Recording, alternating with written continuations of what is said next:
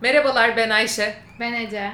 Bu seferki podcast'imiz Üçgenler bölümümüzün devamıyla alakalı olacak. Geçtiğimiz Üçgenler bölümünde kurduğumuz ilişkilerde aldığımız rollerden, girdiğimiz pozisyonlardan veya alabileceğimiz pozisyonlardan bahsetmiştik.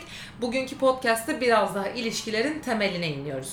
Şimdi Ece, İnsanlar ve ilişki kurmalarından bahsederken ben biraz geriye giderek konuyu alacağım. Çünkü insanın daha varoluşundan itibaren bir sosyal bir varlık olduğunu söyleyebiliyoruz. Neden? Çünkü bu zamana kadar gelmemizin, insanın bu çağlara kadar diğer türlerin içerisinde seçilime uğrayıp buraya gelebilmesinin sebebi ilişki kurabiliyor olması. Konuşabiliyor olması. Çünkü işbirliği yapabiliyor olması e, bir yerde okumuştum e, şeyi söylüyor yani bu bir motivasyon konuşmacısının söylediği bir metafordu. Kuşlar ilk öğrenmeye çalıştıkları şey hep hani yürümek olur, işte gıdayı yemek olur, sonra uçmak olur. İşte fil e, doğduğu anda hortum kullanmayı öğrenir. Halbuki insansa yardım istemeyi öğrenir diye. Yani o yüzden yardım istemeden hayatta kalmamız çok mümkün da mümkün değil. değil. Zaten birkaç film vardı bununla ilgili. Tek başına var olmaya çalışan adamların nasıl e, ölüp kaybolduklarıyla ilgili birkaç tane film örneği var sanki. Vardır mutlaka diye tahmin ediyorum. Hatta ıssız adada tek başına kalıp kafayı yiyen film doğru. örnekleri Castaway, de. Castaway filmi bile var. Şimdi ilk ilişki kurduğumuz kişiler de bu anlamda hayatta kalmak için bize bakım veren kişiler. Aynen öyle. Şimdi e, burada şeyin bir kitabı var. Alain de Botton'un yani filozof daha önce bahsetmiştim diye hatırlıyorum. E, bir kitabında cinselliğe nasıl farklı yaklaşırız diye bir kitabında aslında anne çocuk ilişkisinden cinselliğe bir yol çiziyor. Ve evet gerçekten çocuğun hayatta kalmak için şirinliği, güzelliği, gözlerinin büyüklüğü ve o göz büyüklüğünün e, bakıcısının beyninde sağladığı oksitosin falan çok önemli. E, o yüzden onun gülebilmesi, ağlayabilmesi, sesini duyurabilmesi hayatta kalması için çok kıymetli fonksiyonlar. E, ve biz orada kurduğumuz ilişkiyi daha sonra kendi aşk ilişkilerimizde aradığımızı Alain Baton çok güzel bir şekilde anlatıyor. Ne gibi anlatıyor mesela? Nasıl yani şeyi söylüyor mesela anne çocuktan iğrenmez diyor. Mesela anne çocuğun e, kakasını siler işte ne bileyim üstüne çiş yapsa güler neredeyse. Yani gülebilir gibi bir anne e, idealize ediliyor. Tabii ki her zaman böyle olacak diye bir durum yok ama bu olağan dışı bir durum olmayabilir. Yani annenin çocuğun temizliğinin sahip çıkması. Çocuk yemek döker, anne oradan yer işte e, çocuğun her yerine her şekliyle sever ve temizlemeye şey yapar. Ayağını anne, öper resmen. Evet. Yani anne olması gerekmiyor bu arada. Bak yani ebeveyn olarak söylüyorum. Baba, anne vesaire. Yani anneanne. Ve aslında biz Alain de Botton şeyden bahsediyor. Hani cinselliği nasıl daha çok düşünürüz diye de çevrilebilir kitabının ismi. Hatta bunun YouTube'da kaydı var. E, bu podcast'ın altına ekleyeceğiz. Bence çok kıymetli bir e, konuşma. E, bir filozof bakış açısı, açısından şeyden bahsediyor. E, oradaki iğrenmemeyi biz ileride ilişkilerimizde arıyoruz. Aslında sen ne bileyim eşinin kokusundan iğrenmiyor ya yıkanman lazım galiba demek var. Bir de ah bu ne koku çık bu odadan demek var. Yani o ikisinin arasındaki farkı biz ilişkilerde e, özünde aradığımızdan bahsediyor. Oradaki iğrenmemenin aslında bizim aşk hayatımıza, cinselliğimize yansıdığını ve e, hatta şeyi bile söylüyor e, insanlar birbirlerinin beden sıvılarından iğrenirler. Bunun aksi olan tek durum e, yatakta e, yani sevişen insanlar yetişkinlerdir diyor. Yetişkin noktası önemli. e, o yüzden hani bizim... Benim şu an suratımı bir görseniz var ya şekilden ne? şekle girdi. Sen farkında değilsin. Bak, aklımdan neler geçiyor. Neyse sustum. Evet. ne geçiyor olabilir ki söyle yetişkinler e, paylaşımları vesaire. Neyse Ececiğim ne olur devam et. Hayır ben yani anladı. 18 yaş üstü demek için söyledim. Ee, yani neyse e, beni de kitledin. tamam. Sonuç olarak bizim e, beden sıvılarımızı e, paylaşmaktan veya bununla aynı ortamda bulunuyor olmaktan çekinmediğimiz kişilerle kurduğumuz ilişkiler aslında anne bebek ilişkisinin ilk doğumdan sonra çocuğun hayatta kalmak için kurduğu ilişkide benzerliği olduğunu e, psikologlar yani ve... biz bunu annelerimizden mi alıyoruz? Daha doğrusu bana benden hiçbir şekilde rahatsız olmayan bir varlığın olduğunu ben daha çocukluğumdan beri gözlemlediğim ve deneyimlediğim için mi bu yakınlığın doğru olduğunu düşünüyorum. Yoksa bir başka anne ya da ebeveyn ya da bakım verenle çocuğu gözlemlediğim ve asıl yakınlık kavramının bu olduğunu sonradan farkına varıp düşündüğüm için mi bunu arıyorum? Ee, önce şunu eklemek istiyorum. Anne dememin biraz eksik olduğunu fark ettim. Aslında e, prime caregiver yani ana bakıcı. Dolayısıyla evlatlık da olabilirsiniz. Babanız da size bakmış olabilir. Hani burada ana bağlandığınız kişi. Eğer hayatta Birinci genelde, seviyede sana evet, bakan kişi. Süt vermenin getirdiği yetkiye dayanarak genelde bu anne oluyor. Oradaki bağımlılıktan ötürü. E, ama alternatif durumlarda da tabii değerlendirildiğini biliyorum. Ayşe'nin sorusuna gelirsek orada e, bizim çocuklukta oluşturduğumuz bir e, ilişki türü ve biz onu tanıdığımız için onu tekrar aslında oluşturuyoruz. Bunu değiştirmek de çok zaman alıyor. Bununla ilgili birkaç tane kitap okudum. E, ayrıca sosyal psikoloji eğitiminde e, bize güzel örneklerle anlatılmıştı. Şimdi bu bağlamda bağlanma teorisi e, diye bir teori oluşuyor, kavram oluşuyor ve bu kavramın içinde e, güvenli bağlanma, e, korkulu kaçıngan, korkulu kaygılı ve kaçıngan bağlanma gibi dörde ayrılıyor. Bunu aslında bir e, X, Y doğrusu olarak düşünebiliriz. Hı hı. İnternette bunun Koordinat düzlemi gibi. Evet bu formatta şeyleri var. E, güvenli bağlanmadan başlayalım. Eğer anne çocuk aynı odada birlikte oynuyorlarsa, çocuk e, havuzu diyelim, çocuk havuzunda birlikte oynuyorlarsa, anne o havuzdan çıkıp mutfağa gidip geri geliyorsa, niye mutfak gibi böyle misojinistik bir şey söyledim ama neyse. Anne içeri gitti ve geri geliyor. Ee, anne geri geldiğinde eğer çocuk normal bir şekilde annesiyle oynamaya ve e, iletişimine devam ediyorsa bu bir güvenli bağlanma diye e, geçiyor. Hatta buna örnek de vereceğim birazdan. Hı hı. Ee, eğer anne o de- çocuk havuzundan, oyun havuzundan çıkıp geri geldiğinde çocuk ona trip atıyorsa, onu e, onunla iletişimden kaçınıyorsa ve e, onun tekrar gitmesiyle ilgili bir beklentisi olduğu için fark etmeden onunla iletişimini kesiyorsa kendini korumak için bu bir kaçıngan bağlanma diye geçiyor. Onun dışında e, kaygılı bağlanma var. Bence kaygılı bağlanma Türk tipi kızı diye Instagram'da anlatılan ve TikTok'ta konuşulan ve aslında Türk tipi kızı olması sebebi de izlediğimiz bir sürü dizi, film içeriklerinde e, bu böyle Bu hayranlık- tarzda ilişkilerin oluyor. Evet bir de hayranlık uyandırılacak bir şeymiş gibi bu karakterlerin baş karakter olarak sunulup da özenilesi karakterler böyle iyi giyinen özenilesi karakterler olarak sunulmasının birbirine çok etkileniyor ama bir türlü Evet, birbirleriyle doğru iletişimi kuramayıp her şeyi saklayıp o ona bir şey söylemiyor, o ona bir şey söylemiyor. İlişki böyle bir çamaşır topuna dönüşüyor. Aynen bu benim şahsi fikrim bu arada. Yani Sex and the City ve Gossip Girl gibi zamanında bizim çok izlediğimiz yani bir- dönem lisesinin birçok çocuğunun izlediği şu anda Netflix'te izlenme rekorları kıran e, bazı diziler veya Issız Adam gibi diziler erkeğin kaçıngan bağlandığı, kadının kaygılı bağlandığı durumları e, glorify ediyor. Yani ne yapıyor? Hayranlık bırakılacak bir Aynen hale daha getiriyor. evet.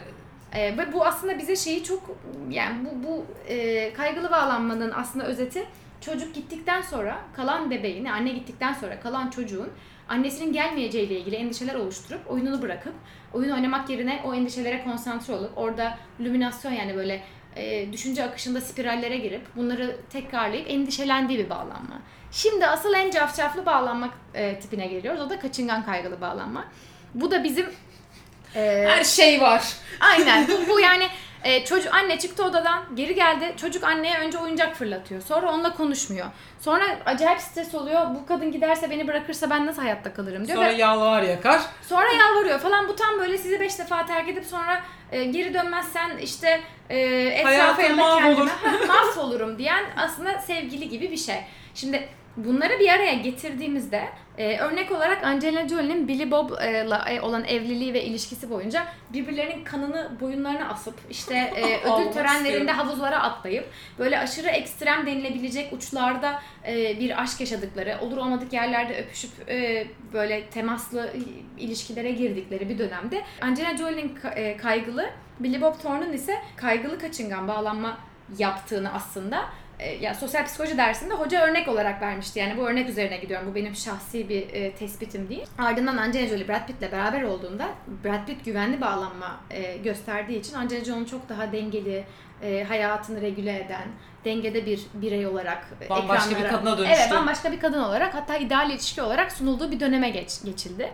Dolayısıyla bizim aslında ilişki kurduğumuz kişinin bağlanma e, tipinin bizim karakterimizi çok etkilediğini, hele ki kaçıngan kaygılı bir bağlanmamız varsa kesinlikle güvenli bağlanma olan biriyle birlikte olmanın hayatı bize çok daha kolaylaştırıp o tür ilişkiyi öğrenmemizi sağlayabileceği ima ediliyor. Bu zaten birçok yerde konuşuldu. Bunu böyle deneyimledin mi? Ben şu anki ilişkimde bunu gerçekten deneyimliyorum. Bunu samimiyetle söylemek istedim. Yani yanımda olan kişinin bana bu ortamı yaşattırdığını, bana güvende hissettirdiğini ve de, o hani Angelina Jolie ve Brad Pitt çok idealize bir görsel ama kendimi de çok bu anlamda ideal noktada hissettiğim bir dünyada yaşıyorum. Bunu da şunun için özellikle söyledim. Sadece sevgilime kompliman olsun diye değil. Bu gerçekten bir deneyim ve bu yaşatılan bir deneyim. Buna bu hissi karşındakine veriyorsun. Bunu ben şu an deneyimlediğim için söylüyorum. Ve öğrenilebilir bir şey Evet aslında. öğreniyorum. Evet dediğin gibi öğrenirim. Ondan o kadar çok şey öğreniyorum ki bu anlamda. Bu geliştirilebilir bir şey olduğunu da e, deneyimlemiş biri olarak rahatlıkla söylemek istiyorum. Ya Ayşe beni Buyursunlar. büyük hazırlıksız yakaladı. Hiç böyle kendi ilişkilerimden konuşmaya hazır gibi hissetmiyordum ama madem öyle. e, ben aslında bu ilişki tiplerinin üçünü de deneyimledim. Yani bu e, şey olarak değil, illa ilişkide deneyimlemek gerekmiyor. Zaten kaygılı bir bağlanma e, stilim olduğunu düşünüyorum ki yine derste sosyal psikoloji eğitiminde bir profesörle bunu yaptığımda da e, biraz daha koordinatlı yani koordinasyon o kısmında yani e, sayılı- Kendimi orada hissettim. Evet yani orada o- olduğumu fark ettim. Ee, ama tabii e, bir dönem kaçıngan biriyle bir ilişki kurmaya çalışıp tabii kuramadım. Çünkü kaçıngan bağlanma ve kaygılı bağlanma e, 80 Liste Carey ve Big'in ilişkisi veya e, Chuck'la Blair'in ilişkisi gibi e, ters magnet gibi yani yaklaştıkça birbirini uzaklaştıran bir ilişkisi var. Çünkü kaçıngan e, fazla bağlanmaya çalışıp fazla üstüne gittikçe hani beni gerçekten seviyor musun, beni istiyor musun gibi bir alana girdikçe e, kaçıngan kişi ise ters mi söyledim? Doğru söyledin. Ha, kaygılı kişi e, çok üstüne gider kaçıngan kişinin. Kaçıngan kişi ise ters bir şekilde o üstüne gittikçe daha da uzağa Yaklaşır. kaçar ama geri gelir falan. Böyle bu bu dinamik mesela hepimizin hayatında olamayan bir ilişkisinde olabilir bir şey. Zaten aşkla ilgili bir yerde okumuştum. Bunu bir şair e, söylüyordu. Aşık olmak bizim kendi gerçekliğimizin dışına çıkmak istediğimiz zaman yaptığımız bir şey. Yani uzakta bir karaktere, belki tanımadığımız veya bir kere tanıştığımız olamayacak birine aşık olmak kendi hayat gerçekliğimizi beğenmeyip onun dışına çıkıp kurtarılmakla ilgili bir fantazi ve aslında yine kurban rolünde yapılan bir şey gibi bir imalar e, vardı. Ben bunu düşünce olarak söylüyorum yani bir doğru olarak değil. E, ama dediğim gibi kaygılı ve kaçıngan bağlanma e, bizi uzun süre bekar bırakır. Yani evliliğin içinde bile bekar bırakır bence. Yani evlenen insanlar bile kaygılı kaçıngan olduklarında o ilişkide aslında biraz daha bekar kaldıkları bir demekte olabilirler. Çünkü bir kişi öbür tarafa yaklaşmak istedikçe öbür taraf uzaklaşmak istenir ve bu, bu böyle spiral gibi devam eder. Dolayısıyla bizim kendi bağlanma tipimizi biliyor olmamız e, sağlıklı ilişkiler kurup belki de kaygılı bir bağlanmamız varsa onu güvenliğe daha yaklaştırabilmek için kıymetli olabilir. Kesinlikle ya bu tamamen gözleme dayalı ve geliştirilebilir bir şeyler olduğunu zaten hem deneyimleyerek hem araştırarak hem okuyarak görebiliyoruz.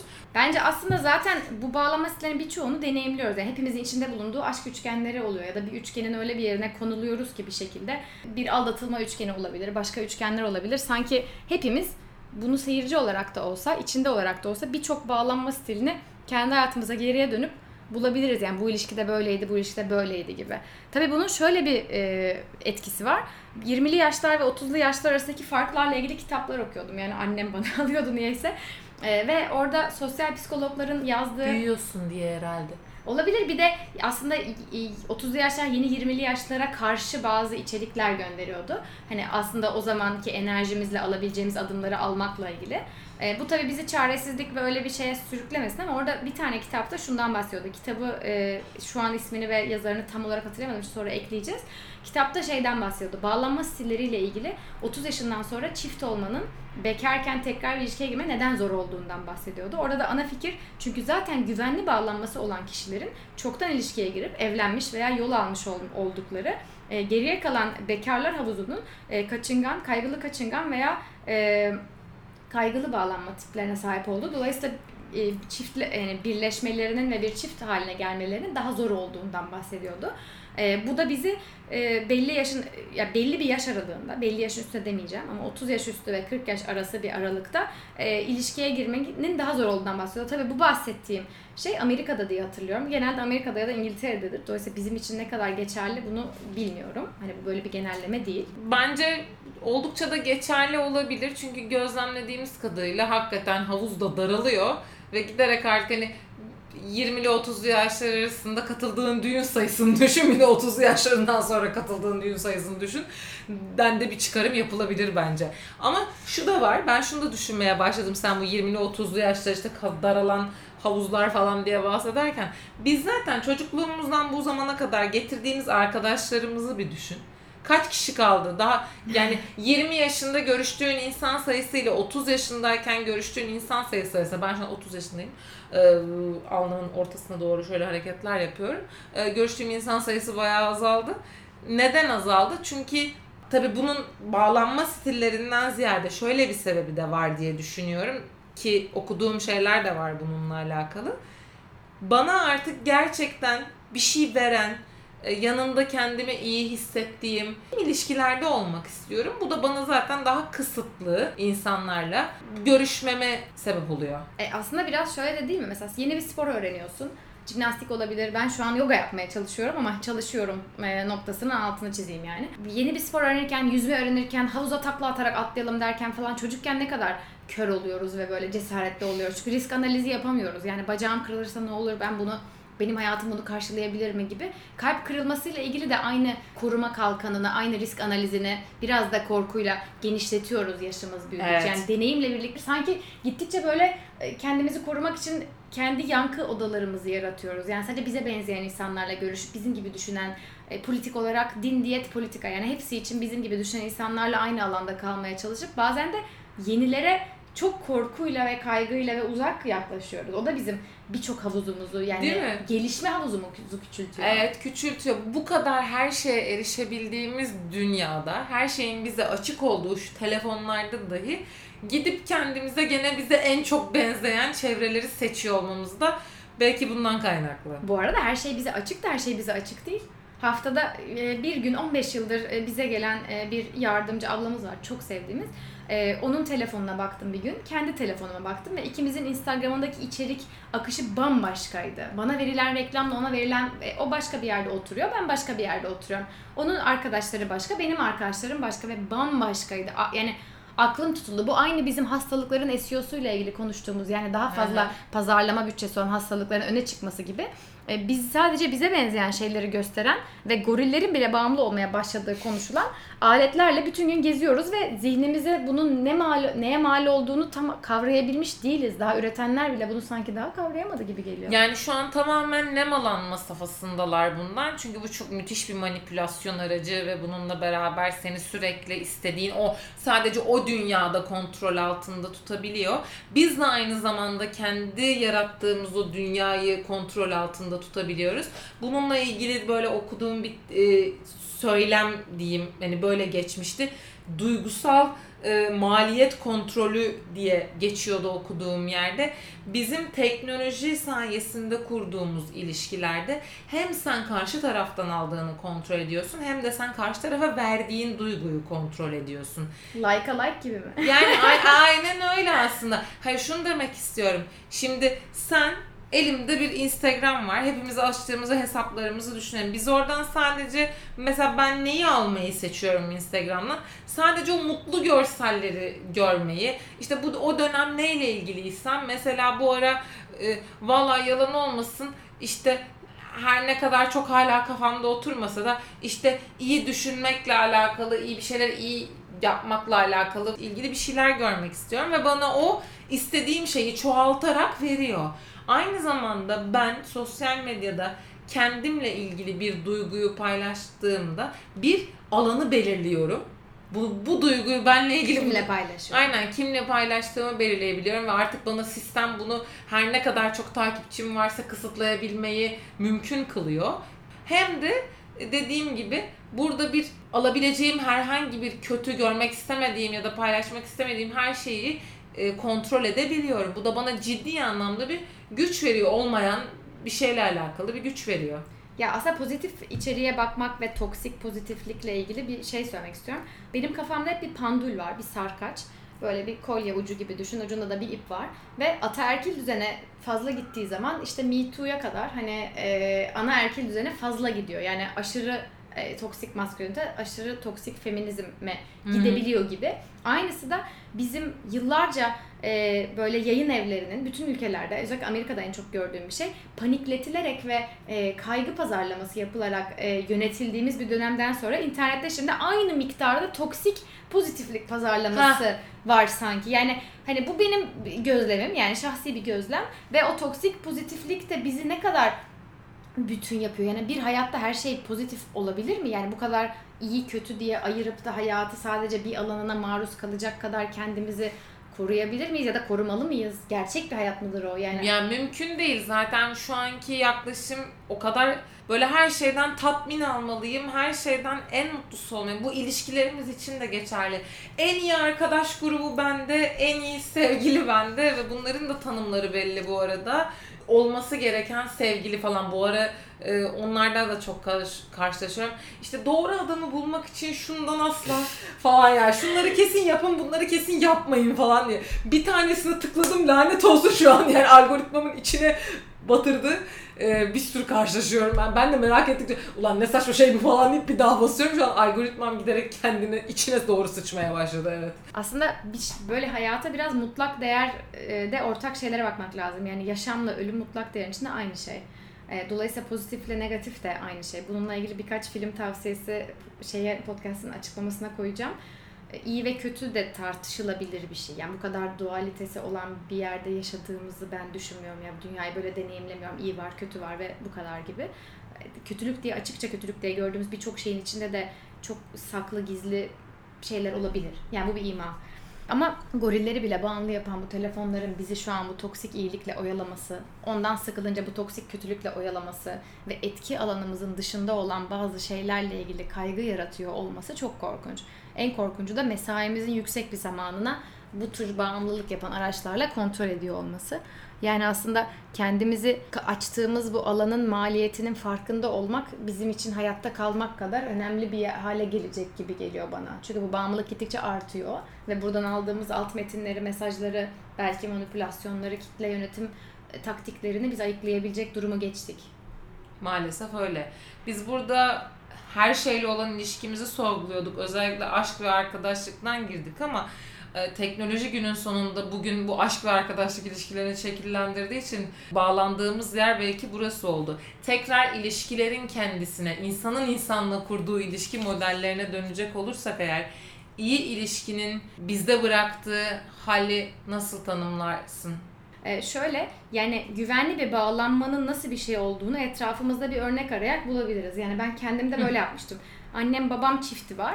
Bu bir opsiyon. Peki başka neler olabilir? Yani sadece bu kadar e, örneğim yok. Sadece iki tane dizi, ıssız adam filmi gibi böyle kaçıngan adamların yüceltildiği içerikler değil. Ben neyi beğeniyorum ve onu aramaya başladım. Onu aradıkça da ona daha yakın bir şey bulmaya başladım. Hatta e, 90210 diye bir dizi vardı. E, Beverly Hills'da geçen ve şey e, Doktor 90210 değil, diğeri daha Gossip Girl gibi olan. Ve orada e, e, kadın okulun en popüler kızı, okulun en e, çalışkan hatta neredeyse inek diyeceğim çocuğuyla birlikte oluyordu ve orada kurdukları güvenli ilişki ve o çocuğun kendine, başarısına ve eşine olan saygısı falan beni çok etkilemiş ve ben orada fark etmiştim ki ben artık hiç bakmayacağım insanlara bakacağım ve orada hiç bulamayacağım kadar kaliteli aşklar bulacağım gibi bir yere girmiştim. O benim çocuk aklım yani lise aklım işte üniversite 2 aklımla söylediğim bir şey. Bu bahsettiğim şey yıllar önce. Ve o zamandan beri de normalde seçtiğim insanların yani doğal halime seçtiğim insanların daha kaygılı bir kişinin seçeceği insanlar olduğunu halbuki idealize ettiğim ilişkide seçeceğim insanın başka olduğunu fark edip kendime yeni bir potansiyel oluşturmaya çalışmıştım. Bu arada zaten biz bağlanma e, şeylerini, teorisini okursak kendimizle ilgili değiştirmek için yapabileceğimiz bazı çabalar var. Yani bu kaygıyı, kaçınganlığı fark edip de bunun üzerine çalışabiliriz. Psikologlardan destek alabiliriz. Bir sürü yöntem var. Ama biz kendimizi açtığımız ilişkilerin kendimizi açarken farkında olmalıyız. Yani o kırmızı bayrakların sanki arkadaşlarımızın uyarılarını hani böyle bunu yaşamaya da değer mi ki ya acaba yoksa içimden geliyor da yaşayacağım ne olursa olsun bu yani. Buna gerçekten çok inanıyorum. Yaşamak istediğimiz ilişki her neyse arkadaşlık olur, sevgililik olur, başka tanım iş olur. Tanımlayacağımız her ilişkide gerçekten ne istiyorsak ona yakın olmayı tercih etmenin Yani ilişkiden beklentimize uyan karakter olmaktan bahsediyorsun değil mi? Aynen öyle. Aynen öyle. Ya da ilişkimize uyan karakteri seçmek. e, olmak istediğimiz yere doğru yönelmek. İşte çünkü ne kadar bunlara yaklaşırsak eylemlerimiz de sanki buradaymışız gibi Evet zaten değişiyor. bizi yansıtır. Yani biz kaygılıysak da karşı taraf daha çok kaçınır. Halbuki kaçıngan biriyle beraber olup güvenli bağlanmanız varmış gibi davranabilirseniz eğer ki bence bu çok zor. Aslında bunu şey karşı tarafın da güvenli bir yere yaklaşmasını tetikleyebiliriz gibi geliyor. Yani bu anlatılan içerik bu. Yani biz bunu psikologlar çalışarak da yapabiliriz. Kendimiz üzerinde kitaplar okuyup anlamaya çalışarak da yapabiliriz. Ama biz kendimizi açtığımız ortamların, kendimize açtığımız ilişkilerin ve dijital e, dünyada kendimize açtığımız sosyalliğin duygusal maliyetini farkında mıyız? Farkında mıyız? Bir sonraki bölümde konuşuruz. Görüşmek üzere.